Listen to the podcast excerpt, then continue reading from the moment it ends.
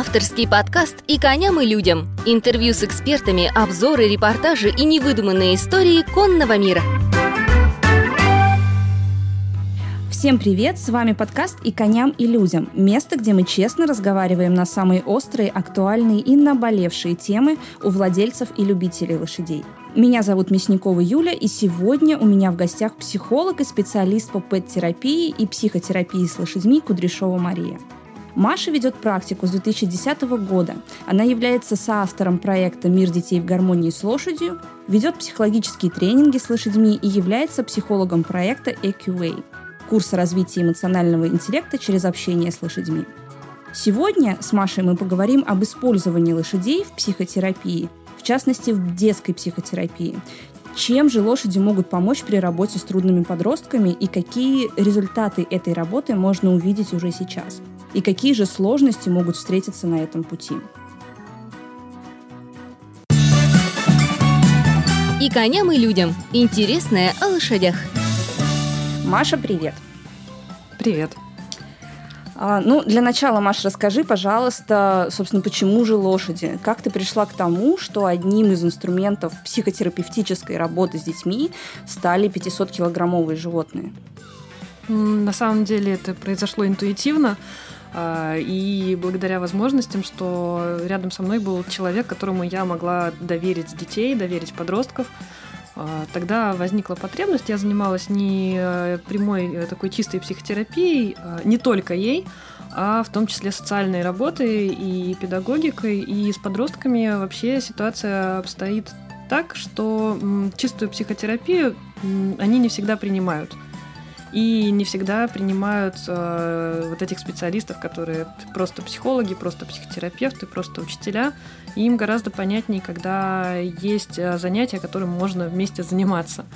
И э, на тот момент у меня рядом со мной э, была моя подруга, ну она и есть на самом деле до сих пор, которая э, в, этот, в это время э, сама училась работе с лошадьми, и я попросила ее, вот самый первый именно э, мой, мой заход был в том, что я попросила ее взять нескольких подростков с собой на конюшню, вместе со мной, естественно, для того, чтобы они заняли свое свободное время тем, что ухаживали за лошадьми, учились с ними обращаться. У нас не было еще никакого разговора о том, чтобы сажать их наверх, заниматься верховой ездой. Цель была абсолютно другая.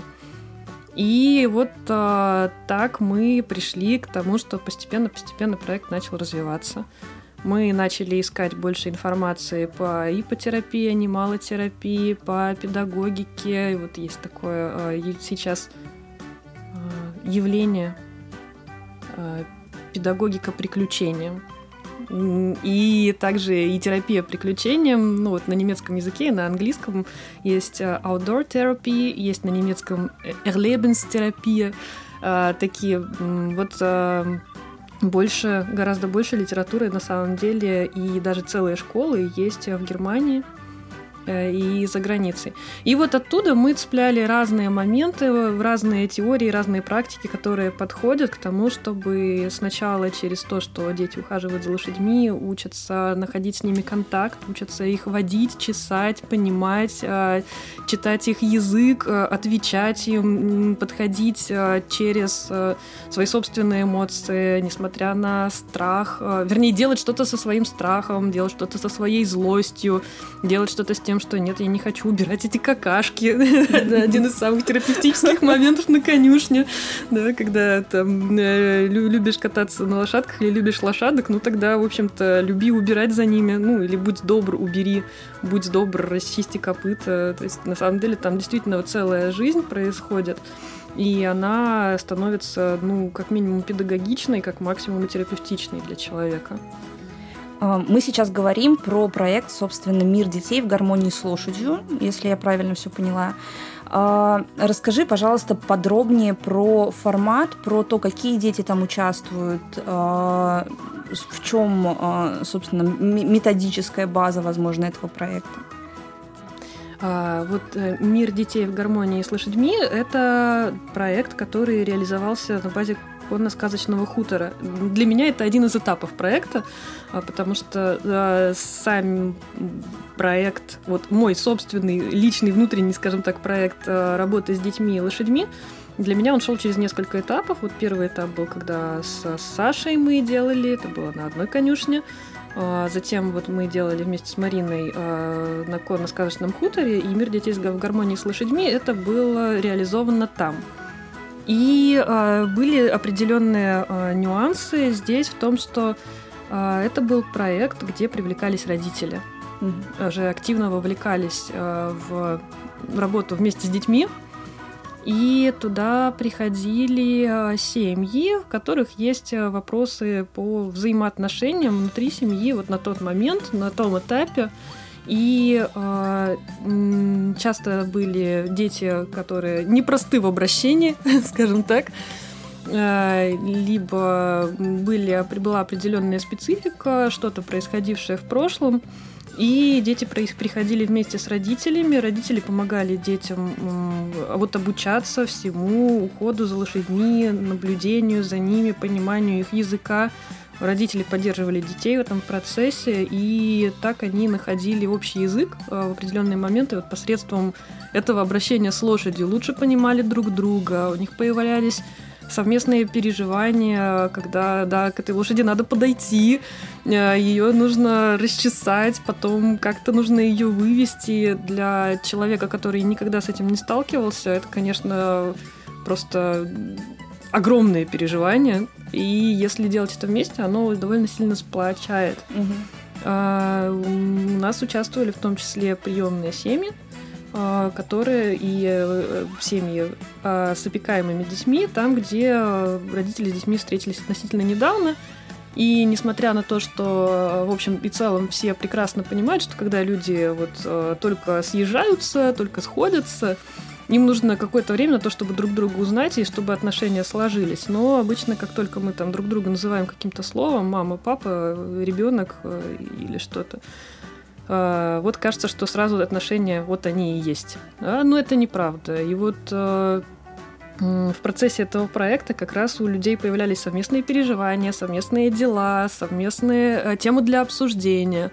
И действительно было несколько случаев, когда довольно сложно проходила эта адаптация. Э, люди были настроены очень смело, шли через свои трудности, но участие в проекте, вот эта совместная увлеченность лошадьми, совместные занятия, они помогли э, найти вот эту ниточку, которая на время самых сложных э, ссор, самых сложных трений Э, помогла вот пройти этот процесс и дальше находить все больше и больше общего. А что значит, вот ты э, упомянула, что дети непростые в обращении? Это э, какие именно дети? То есть с какими-то определенными проблемами? Ты сказала, что вот э, семьи с приемными детьми, да, еще кто был, был в проекте? А, чаще всего это были э, ребята с поведенческими сложностями. Mm-hmm.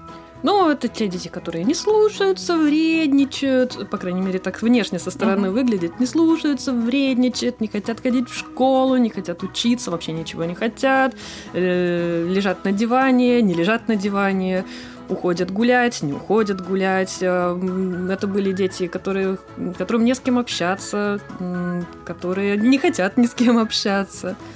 А, в общем, все то, что вызывает э, тревогу, связанную с тем, как он себя ведет и что он делает. Ну, то есть это именно такая психологическая работа, да, там э, какая-то э, каких-то физиологических проблем детей с физиологическими проблемами там не было в этом проекте. А, нет, мы специально, скажем так, специального отбора по физиологии у нас не было, и здесь очень четкое было разделение с тем, что есть ипотерапия, это специально построенный процесс, в котором идет работа с физиологией, с физикой ребенка. А мы занимались больше именно такой стороной а, поведения и психологии. Угу. А вот э, для людей, которые ищут сейчас какой-то э, вариант да, для себя, для каких-то семей, родителей, возможно, э, можешь ли сказать, какие конкретно э, проблемы там семейные, личностные, с, вот с какими проблемами чаще всего э, приходили к вам и обращались? Вот, кроме того, что дети не э, слушаются, да, может быть, это какие-то там ситуации, может быть, еще что-то, да, там тяжелые какие-то, возможно, жизненные ситуации переживаются таким образом. А, совершенно точно это ситуации таких а, кризисных, сложных событий, когда мало что радует. И а, если в этот момент люди находят что-то, куда ездить, что делать, лошади в этом плане очень поддерживающие. И много было ситуаций. Я, кроме этого проекта, в целом видела, когда человек проживает, проживает свой собственный кризис, да, свой сложный поворот жизненный, и возможность приезжать, заботиться, вот это огромное теплое животное, не всегда послушное, но совершенно точно живое, эмоциональное, и физическая активность в том числе, это очень важно. А, это то, что поддерживает, напитывает человека. По крайней мере, вот на этом периоде, когда он находит силы для того, чтобы уже дальше решать свои жизненные задачи. А, это этот момент. А в семейных отношениях это сложности во взаимопонимании, когда сложно договориться. И вот там лошадь, конечно, такую очень честную обратную связь дает, которую вообще мало кто может дать, потому что так или иначе психологи, психотерапевты, любой человек, он э, очень сильно ограничен социальным, наверное, так. А лошадь, которая присутствует, она либо понимает, либо не понимает, и ей либо нравится, либо не нравится. И здесь есть еще один момент, то что здесь есть возможность, вот если два человека, если два человека, три человека, у них есть возможность сместить фокус внимания на эту лошадь. Они уже не смотрят друг на друга, выясняя отношения между собой, а они уже э, начинают искать э, способы вместе что-то делать, э, опосредованно через вот эту лошадь. Здесь, конечно, важно, чтобы присутствовал тренер, который, у которого есть свои гуманистические взгляды относительно лошадей. И людей. Это тоже очень важно, потому что иногда бывает, что лошадей очень любят, а вот людей не очень. Я бы сказала, даже часто. Ну вот как бы, чтобы был такой баланс в этом деле. И тогда, да, тоже вот этот период, когда нужно найти точки соприкосновения, когда нужно как-то научиться договариваться друг с другом, лошадь вот выступает таким медиатором. Угу. А это какой-то конечный процесс, то есть а, когда мы понимаем, что достиг э, какой-то результат мы достигли, а, ну, то есть на каком этапе мы понимаем, что результат достигнут? Какие-то, может быть, маркеры есть для этого? Как мы определяем, как мы тестируем это все? По семьям? Ну да, по отношениям, по людям, по детям, да. То есть... а, ну, естественно, для каждого человека, для каждой ситуации мы определяем изначально, а, что хотел, чего хотелось бы достигнуть, угу. и какие у этого есть маркеры. Изначально цели ставятся. Да, это очень важно. Здесь важно понимать, что здесь не дело в том, что лошадь это какая-то панацея, а в том, что лошадь это хороший проводник в процессе. И э, если вот направить на это свое внимание, то вот здесь можно использовать то, что действительно лошадь живая, лошадь искренняя, лошадь это 500 килограмм э, тепла и опасности в том числе. Да, и она становится таким равноправным участником процесса. Э, но да, но процессом надо управлять. Mm-hmm. И к процессу надо готовиться заранее. То есть здесь важный этот момент того, что определить, чего хотелось бы, определить цели и как они будут проявляться. Mm-hmm. Да, то есть не только чего, ну, что не нравится, что не хотелось бы, а вот эти вот пунктики, там, галочка, галочка, галочка. А расскажи про масштабы, сколько, а, собственно, семей, человек прошло через проект и а, в, в каком объеме это все было реализовано? Группами они как-то приходили, возможно? Да, вот э, проект «Мир детей в гармонии с лошадьми» приходили группы, приходили группы по э, 8 человек, э, и получается, что вот именно через семейный проект прошло порядка 60 семей. Угу. Была еще часть, э, связанная с э, летним таким э, лагерем, дневным пребыванием. Туда приходили дети уже самостоятельно.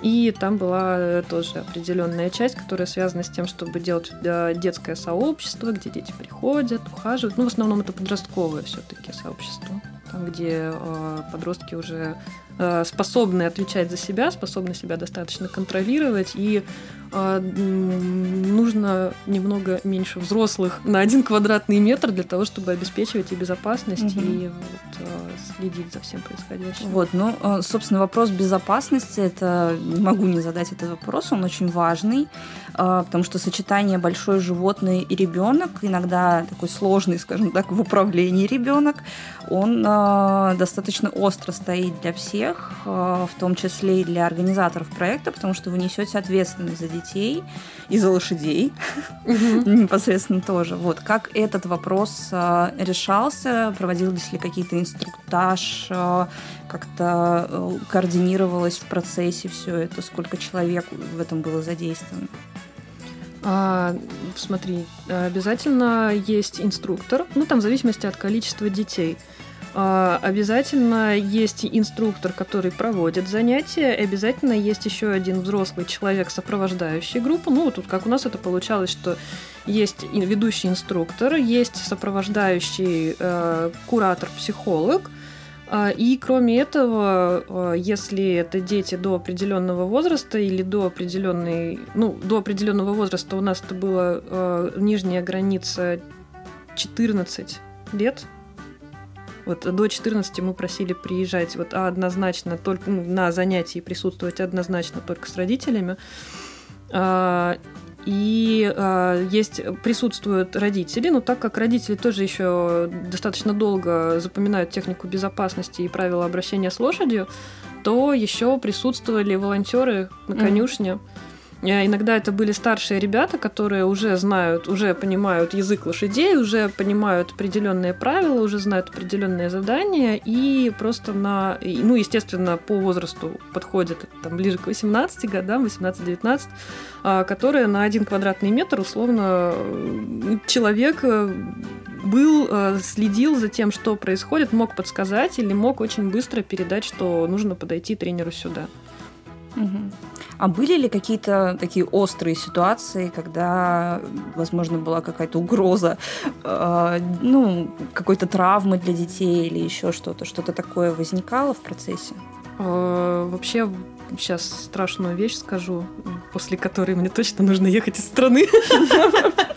Любой детский проект э, травмоопасен. Э, и есть менее травмоопасный, когда ты сидишь в мягкой, мягкой комнате на татами, а есть более травмоопасные, когда ты из нее хотя бы просто выходишь. Конечно, если это условия конюшни, то мы говорим, ну, по большому счету, об экстремальных видах спорта ну вот если так честно, даже если мы говорим, нет, это не спорт, мы занимаемся вот в отношения с лошадьми, э, хорсменшип у нас вообще полный, везде творится чудеса, да, все равно мы говорим о том, что это экстремальные условия, и, конечно, да, там травмоопасные ситуации возникают постоянно.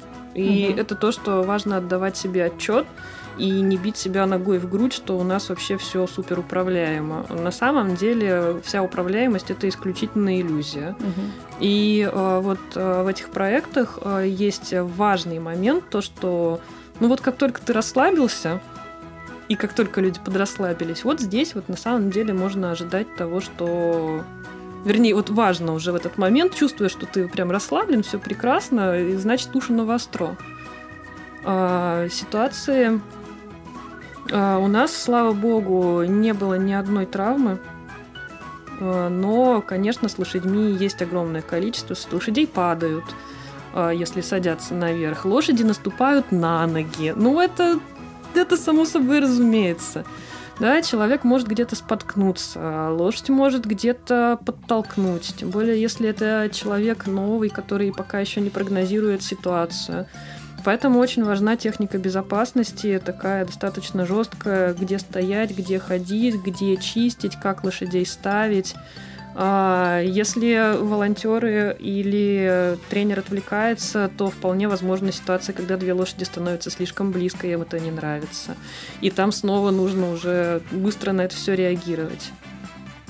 Ну, или лошадь а, ведет себя как-то вот в чем очень важно, чтобы было достаточное количество глаз, достаточное количество людей, даже которые могут сигнализировать просто о том, что происходит. А, лошадь может давать сигналы, которые новичок не считывает. А, он просто не прогнозирует того, что сейчас одна на другую окрысится, начнет даже не, не то, чтобы начнет легаться, а то, что вот сейчас потенциально опасная ситуация. Угу. Или то, что лошадь напряглась, испугалась и э, сейчас может э, отскочить. Угу.